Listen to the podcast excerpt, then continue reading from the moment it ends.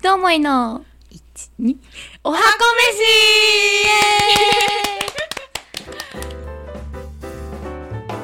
では皆さん、こんにちは。飯こんにちは。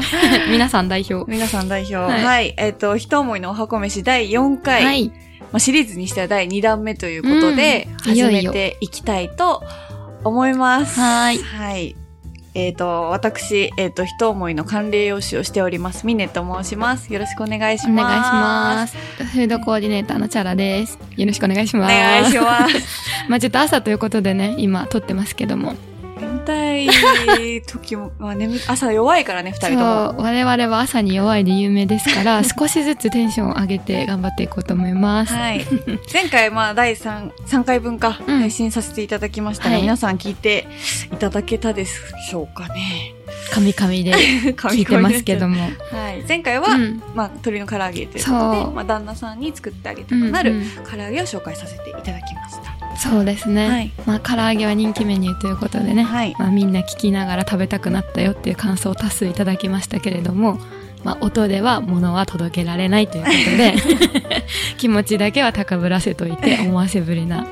まあ、なんか結構食べてる時の音は私結構良かったなって思った。ねジュワーみたいな。そうだねカリカリみたいな意外といい感じだったようん意ね。外となんか、あ、食べてる時の音めっちゃうまそうみたいな。まあね、それを意識しながら今後も撮っていければと思いますけれどもね。はい。まあ、一思いのお箱飯は、毎回、あの対象を選定して、まあ、その方に作りたくなるような、まあ、ご飯うんを、まあ、毎回シリーズごとにお届けさせていただきたいっていう形にはいなって。ますが、まずはちょっと会社の成り立ちも含めて、うん。倉田さんの方から今日はお話、簡単にですけれども。まあそうですね。まあ私たち1月に起業してっていう会社のお話に関しては、まあその1ということで、一番最初の回で詳しく説明しているので、まあそちらを聞いていただければと思うのですが、まあ我々その家族が帰ってきたくなるような美味しい手料理を作れるようにっていうことで、まあ様々なレシピを開発しているということがお仕事になるんですけれども、じゃあ実生活は一体どうなの？ということで、まあ前回は旦那様に向けて、で、今回はより昔からお世話になってるうん。本当の家族。いや、旦那さんも一応本当の家族なんだよね。まあ最近ね、倉田さん、あの、まあ私はもう2年半ぐらい前から結婚はして一緒に住んでるんですけど、本当につい最近ね、はいシャラさんは、そうなんですよ。入籍まであと1週間ということでね。ねえ、うん。よかった。なんかこさ、そう前回の放送で婚約破棄になってないといいな。みたいなこと言ってたじゃん。危ないところですよ。まだあと1週間ありますからねついこの間から旦那さんと一緒に住み始め。そうですね。まあ本当の家族が2つになっているということで、うんまあ、今日は血がつながっているご家族のうん代表格、お父さんに向けて、お母さん。そうそう、ご飯を作っていきたいと思います。はい。まあ、今日のレシピは、生姜焼きということで、まあ、どんなご家庭でも一度は出てきたことがあるのではないかという、まあ、家庭のご飯の中では代表格になるのではないでしょうかと思っております。はい。お父さんね。お父さん、まあ、お肉好きだよね。そうだね。まあ、うん年を重ねてお魚をたくさん食べるイメージに変わっていったっていうのはあるけど、まあ、昔からお肉はテンションが上がっていたイメージうん。わかる。はあるかなっていうところで、まあね、うちのお父さんよく食べるから、確かにね、うんそうだよね。そう、すごい、食べてないよって言いながら大皿の料理が減っていくっていう、そういうマジックがね、ありますけれども。そうだな、チャラのお父さん。そうそうまあ。ね、お父さんと生姜焼きっていうイメージだと、私はその昔学生時代にお弁当をね、妹の弁当、お父さんの弁当っていう作ってた時期があって、うんまあその時とかはほんと生姜焼きをご飯の上にボンって乗せて、うん。まあ簡単だけど、ボリュームがあって、まあ美味しいうんっていう絶対的なね、間違いないよね。丼メニューなどを結構作ってましたけれども、確かに。そういうイメ峰家のパパは。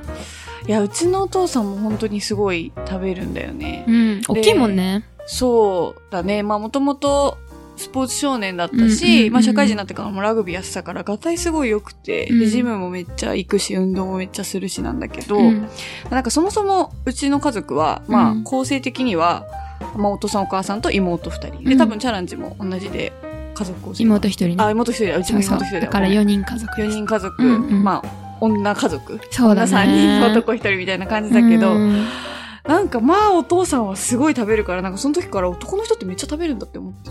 そうなんだよね。でもいざ社会に出たらそうでもなかったよね。そうそうそう。あの 自分のお父さんが相当食うんだな、みたいなはすごい思うかも。ところはあるけど、まあうちのお父さんは結構、いつぐらいかな私がもう物心ついて小学校中学校ぐらいにはちょっとまあ高血圧うん。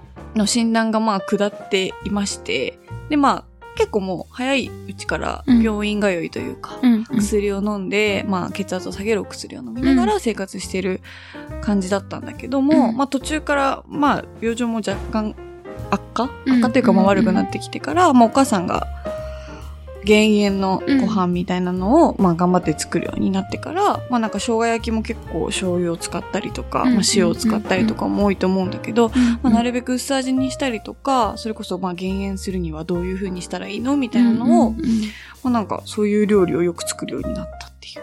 まあそれがきっかけで料理の道も志した。そうだね。まあ、より健康的なっていうところを私は、まあ、目的にして管理栄養士の道を志したっていう感じにはなりますね。じゃあお父さんはキーになるんだね？キーパーソン。そうだね。うん結構キーパーソン。でも私もお父さんがきっかけの一つではあって、うん、やっぱりその、お母さんが毎日ご飯を作っていく中で、うんお母さんが作る料理っていうのは、まあ日常的なもので、で、なんかこう、まあ当たり前に存在していくもの。で、もちろん美味しいとかっていうコミュニケーションありつつも、まあそれは当たり前だから、普通に存在することだったんだけど、まあ私が料理ができるようになり始めてから、まあたまに私が作ったご飯をみんなで囲むみたいになった時に、より特別感がこう強くなって、やっぱり子供が作ってくれる料理っていうのは、親からすると、やっぱりこう成長を感じられたりとか、その愛情を感じられる意味では、なんかすごく大きかったみたいで、なんかそうやって私が作ったご飯を囲んでみんなが食事をして、こうコミュニケーションを取るっていうことに対しては、なんかものすごく嬉しいなっていう気持ちがあって、まあ、だからこそ、なんかこう家族が集まれる料理みたいなところで、まあ食事の楽しさとか、まあその、なんだろう、重要性みたいなのはそういうところで感じるようになって、なんか私は料理の道を志したっていうところもあるので、まあ褒めちぎるお父さんのおかげっていうところもあるかなと。いい家族なんですよ、チャランのご家族。みんな仲良しでね ね結構旅行行ったりとかも多いよね。うん家族集まる機会が。なんかすごい。多いね。うん普通のなんか周りの家うん族うん見てるよりかなんか多いなっていうイメージそうだね。ある。うん。まあだから、まあ、本当はお父さんが一番好きな料理は生姜焼きではないんですけど、ま あその家族でみんなで囲んで食べたという思い出の食事ということで、まあ今日は生姜焼きを作っていければなと思います。はい。そうですね。ということで、まあこれから二人でそれぞれの家庭式の生姜焼きを作っていきますが、簡単にポイントだけ。そうですね。はい先にご紹介させていただければと思います。ミネは？えっと、私は、あのーまあ、生姜はすりおろすっていうのと、あの、うちは、えっと、ポン酢を使います。うん。っていうのも、あのー今お話しした通り、お父さんが高血圧っていうところもあって、あんまり醤油をたくさん使えないというか、あの、まあ、塩とかお醤油はなるべく少なくっていうところなんですけど、減塩の食事って、まあ、お酢とか別のところでこう香りだったりとか、うん。まあ、塩味ではなくて酸味とかを強くすることによって、あの、塩分を抑えるっていう方法が結構取られるんですけど、ポン酢を使うことによってだいぶ塩分量がうん。落とせて、ご飯が食べれるので、うん。結構うちはポン酢を使うことが、まあ、多いうん。感じ。目的に合わせてポン酢を使って。そうだね、ポン酢を使うっていうのがすごく多いかなっていう感じになります。はい。じゃあ、はいチャラの。対して我が家はですね、まあ、お父さんが東北出身ということで、甘辛い味付けがものすごく好きなので、うんまあ唐揚げの時も私甘辛い味だったんですけど、確かに。そう、今回も生姜焼きも、まあ例に漏れず甘辛い味付けで ご飯がどんどん進んじゃうという、まあ、はい、生姜焼きを作っていこうと思います。はい。なので、二つの違いを楽しみつつ、あ、こういう風に作るんだっていう料理のポイントをね、うん次の回、またその次の回でいろいろ習得していただければ嬉しいなと思います。はい。ぜひ、うん。じゃあこれから作っていきたいと思うので、次回もお楽しみにしてください。はい、次回はミネの料理編です。はい。じゃあねーまたねー頑張ります。